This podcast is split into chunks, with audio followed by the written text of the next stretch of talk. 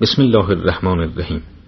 با سلام خدمت شما شنوندگان گرامی به ترجمه و توضیح آیات تلاوت شدی امروز که اولین بخش از آیات سوره مبارکه ملک است می‌پردازیم. سوره ملک مشتمل بر سی آیه است و سیاق آیات مدنی بودن سوره را تایید می‌کند.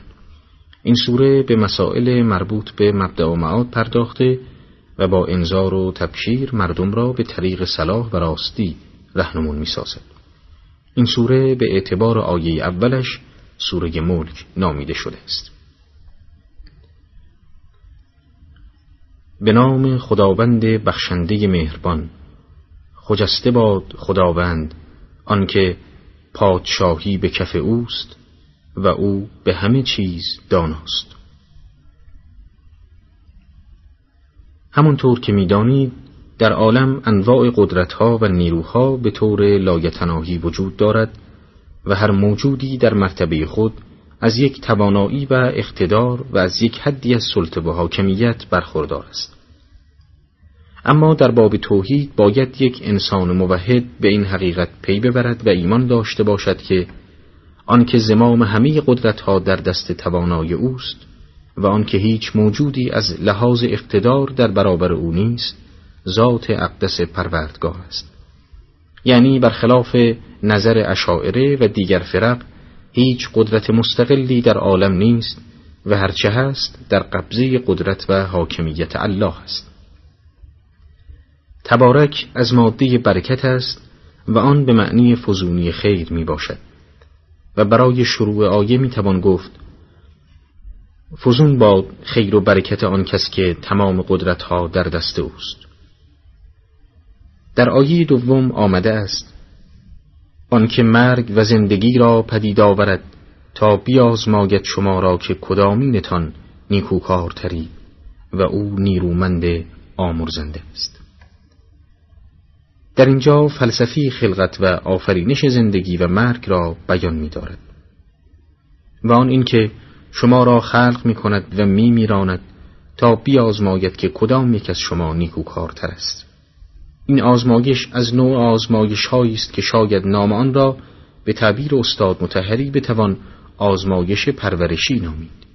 یعنی انسان را در سختی قرار دادن برای آنکه استعدادهای درونیش ظهور کند و او را کامل گرداند. آزمایش الهی از نوع تکمیل کننده انسانیت انسان است. ما با عمل نیک و کسب معارف صالح و با نیات درست رشد می کنیم و به کمال می رسیم و این در آزمایش های الهی شکوفا می گردد. البته عکس این مطلب نیز تحقق پذیر است چرا که در دنیا انسانها به دو گونه می توانند وارد صحنه عمل گردند یا در جهت شایسته و خداپسند و یا در جهت زدیت با خداوند و احکام و قوانین او در عین حال به دو شکل می شود عمل کرد. یعنی از جهت کمیت مقدار عمل زیاد باشد و دیگر از جهت کیفیت. در اینجا میفرماید لیبلوکم ایکم احسن و عملا. نمی‌گوید لیبلوکم ایکم اکثر و عملا. پس کیفیت عمل نزد خداوند ارج و اهمیت دارد. یکی از مطالبی که همیشه ارزش عمل را بالا می‌برد آگاهی و معرفت داشتن نسبت به حقایق عالم و به خصوص معرفت نسبت به ذات اقدس حق تعالی است شاید به همین مناسبت در آیات بعدی اشاره به خلقت و مبدع آن می نماید. در آیات سوم و چهارم آمده است آنکه هفت آسمان را طبقه طبقه روی هم آفرید در خلقت خدای رحمان هیچ تفاوتی نمی بینی. دیدت را بازگردان. آیا در آسمان ها خللی می بینی؟ باز دوباره نظر بگردان که نظر سرفکنده به تو باز گردد و وامانده باشد. یکی از مهمترین مسائل برای بشر نظام خلقت است و این مسئله در طول تاریخ مایه کنجکاوی و پژوهش های علمی بشر شده است. در اینجا قرآن ضمن روشن نمودن این امر که آن خدایی که اقتدارها در دست اوست همان است که هفت آسمان را آفریده است. به طور منظم و پشت سر هم می‌گوید بیشتر دقت و تعمق کنید تا به یک راز پی ببرید و آن اینکه در خلقت خداوند رحمان تفاوتی هست یا خیر. در اینجا باید توجه داشت که منظور از تفاوت چند گونگی و چند نقشی نیست. بلکه منظور تبعیض و بیعدالتی در خلقت است. در نظام خلقت و در تدبیر جهان هرگز تبعیض نمی بینی چون این نیست که خداوند به یک موجود توجه بیشتر کرده و دیگری را به خود وانهاده باشد. در عالم سستی و خرابی هم نمی بینی. میفرماید بار دیگر به چشم انتقاد نگاه کن مکرر در مکرر نگاه کن. آیا عیبی و نقصی می بینی؟ در آخر می‌دانیم که چشمت بدون یافتن کوچکترین خللی سرفکنده به سویت باز میگردد در آیه پنجم آمده است و به تحقیق آسمان نزدیکتر را به چراغهایی آراستیم و آن را وسیله دور کردن شیاطین قرار دادیم و برای آنها آتش سوزان مهیا ساختیم. دنیا در اینجا صفت سما است.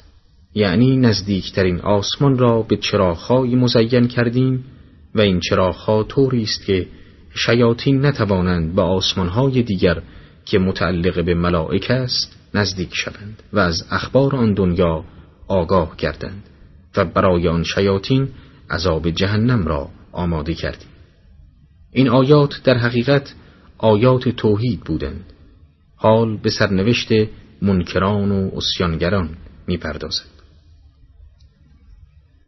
و برای آنان که کافر شدند به پروردگارشان عذاب جهنم مهیاست و بد جایگاهی است.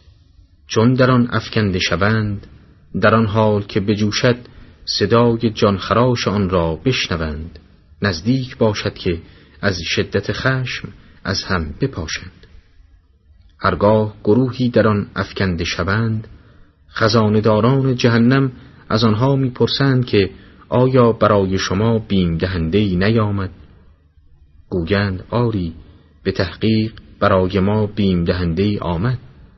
اما گفتیم خداوند چیزی نفرستاده و شما رسولان در گمراهی بزرگ هستید و می‌گویند اگر میشنیدیم یا تعقل می‌کردیم در زمره اهل جهنم نبودیم.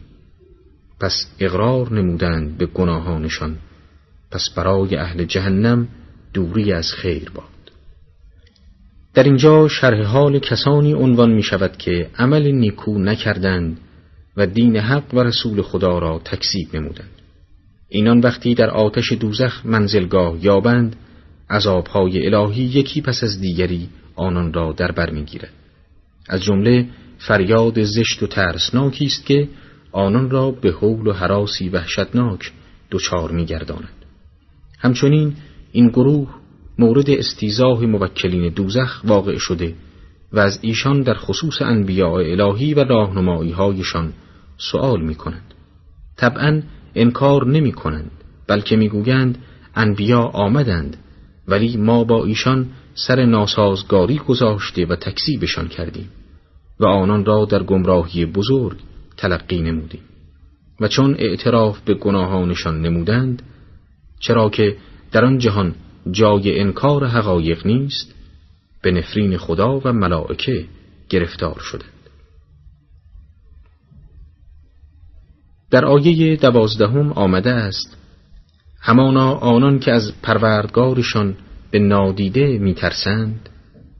آمرزش و مزد بزرگ برای ایشان است. حال نقطه مقابل تکسیب کنندگان یعنی مؤمنان را عنوان می کند این گروه به واسطه ایمانشان به خداوند و عدالت او از خدا می ترسند. مفهوم این ترس این نیست که ذات حق تعالی وجودی مخوف و ترسناک است بلکه منظور این است که مؤمنان از عدالت خدا می ترسند یعنی از این که عملی ناشایست انجام داده باشند و مشمول عقاب در آخرت قرار گیرند. برای این گروه دو امر مهیاست. یکی مغفرت و آمرزش الهی که مقدماتی ترین نیاز هر مسلمان و مؤمنی است. و او بدون می‌خواهد که خداوند تبارک و تعالی از گناهانش صرف نظر کرده چشم پوشی نماید. و ثانیا خواستار اجر کبیر و پاداش بزرگی در آخرت است. باید توجه کرد که خادمین و موکلین در قیامت آنچنان دقیق به اعمال و کردارمان رسیدگی خواهند کرد که بدون استثنا به مغفرت و عفو خداوند محتاج و نیازمند خواهیم بود. ان الله خداوند به این نیاز بزرگ بندگانش در آن روز بزرگ صورت عملی ببخشد در آیه سیزدهم آمده است سخن خود را پنهان سازید یا آشکار نمایید.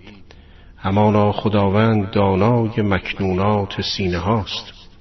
سری یا علنی بودن همیشه برای موجودات محدود معنا و مفهوم دارد اما از ذات خداوند هیچ کاری و هیچ جنبشی در هر کجا و در هر لحظه مخفی نمیماند.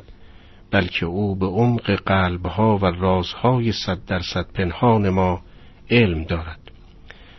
در آیه چهاردهم آمده است آیا آن خدایی که خالق است و هم او دقیق و کاردان است علم ندارد؟ میفرماید او عالم است چون خالق است. او از آنجا که علت العلل است و همه اشیا حدوثا و بقاعا به او محتاجند و او محیط است به همه اشیا و عالم شعنی ندارد جز این که فعل خداست و هر فائلی به فعلش علم دارد. پس عالم هم که فعل خداست از همه نظر معلوم خداوند است و او دقایق امور را درک می کند و مفهوم لطیف نیز دقیقا همین است که خداوند عالم به دقایق جهان و هستی است. خداوند در آیه پانزدهم تا هفدهم میفرماید اوست که برای شما زمین را رام کرد پس در جوانب و اطراف آن بروید و از روزی او بخورید و بازگشت به سوی اوست. آیا از کسانی که در آسمان هستند ایمن شدید که شما را در زمین فرو برند؟ پس آنگاه که زمین متحرک شود آیا ایمن شدید از کسانی که در آسمانند که بر شما باد ریگباری بفرستند؟ پس به زودی خواهید دانست که بیم دادن من چگونه است. زمین در اینجا به مرکب رامی تشبیه شده که به راحتی روی شانههایش می‌توان سوار شد و در ادامه به الطاف الهی اشاره دارد و با تأکید بر اینکه چه اطمینانی دارید که در زمین فرو نروید یا تند بادی نیاید و بر شما سنگ نبارد می‌خواهد بگوید اینها همه برای خدا مقدور است. یعنی ممکن است که شما به بدترین عذاب الهی در همین دنیا دچار شوید اما خداوند به شما لطف کرده و قدر این رحمتها را بدانید و آگاه باشید که بیم دادن و انذار نمودن من چگونه است. در ادامه آیات آمده است و به تحقیق پیشینیان تکذیب کردند و تعرض من چه سخت بود. آیا به پرندگان بالای سرشان نظر نیفکندند که بالها را می و جمع می کنند و آنها را جز خدای رحمان نگاه نمی دارد همانا او به همه چیز بیناست. کیست آنکه از جمله لشکر شماست؟ و در قبال خدای رحمان یاریتان می کند حقا که کافران جز قرین فریب نیستند. چه کسی است که شما را روزی دهد؟ اگر خداوند روزیش را از شما بازگیرد. بلکه کافران در سرکشی و دوری از حق اصرار ورزند. اینجا خداوند تعبیر عجیبی دارد. میفرماید ببینید در گذشته چه اقوامی بودند اینها این حقایق را که ذکر شد انکار کردند. خداوند هم آنها را انکار کرد. یعنی ببینید نفی ما بر آنها چگونه بود. این کافران نمی بینند که خداوند پرندگان را با چه نظامی خلق کرده است. انسان وقتی در دنیا یار و یاوری پیدا می کند مغرور شده و سرکشی از حق می کند و میپندارد تکیگاه نهایی را یافته است حالان که اگر یک آن لطف خدا برگردد هیچ تکیگاهی باقی نخواهد ماند چرا که تکیگاه اصلی اوست. در آیه 22 تا 24 آمده است آیا آنکه نگونسار بر چهره خیش راه رود هدایت یافته تر است؟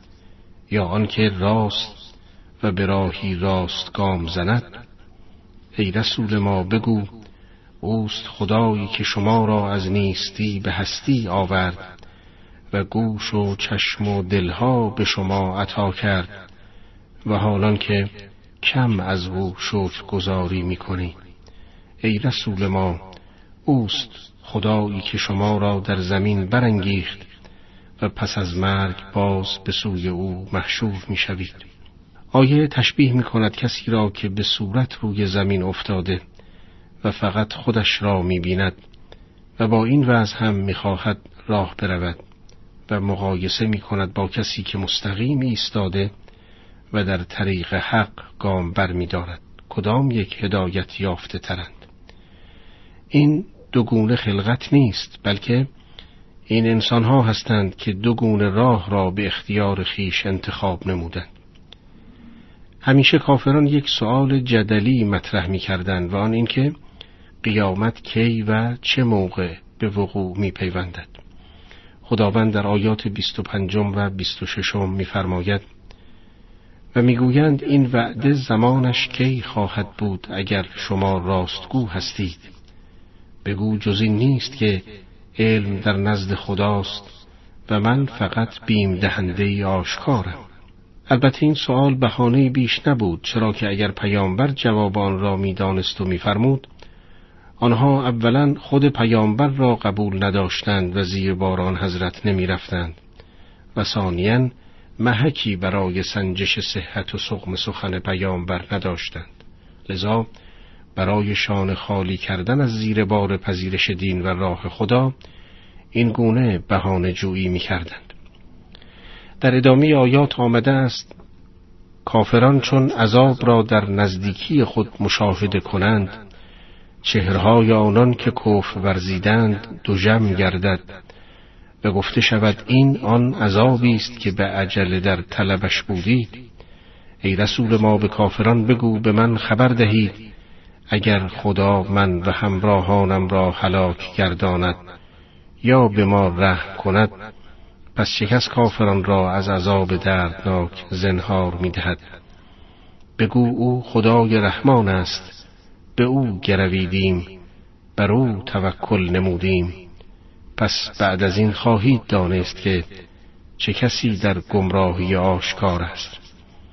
بگو به من خبر دهید اگر آب سرزمین شما در زمین فرو رود پس کیست که برای شما آب گوارای آشکار بیاورد؟ کافران در روز قیامت با دیدن آن صحنه های عجیب که وعدش داده شده بود به دلیل مشاهده شکستشان چهره های در هم زشتی خواهند یافت.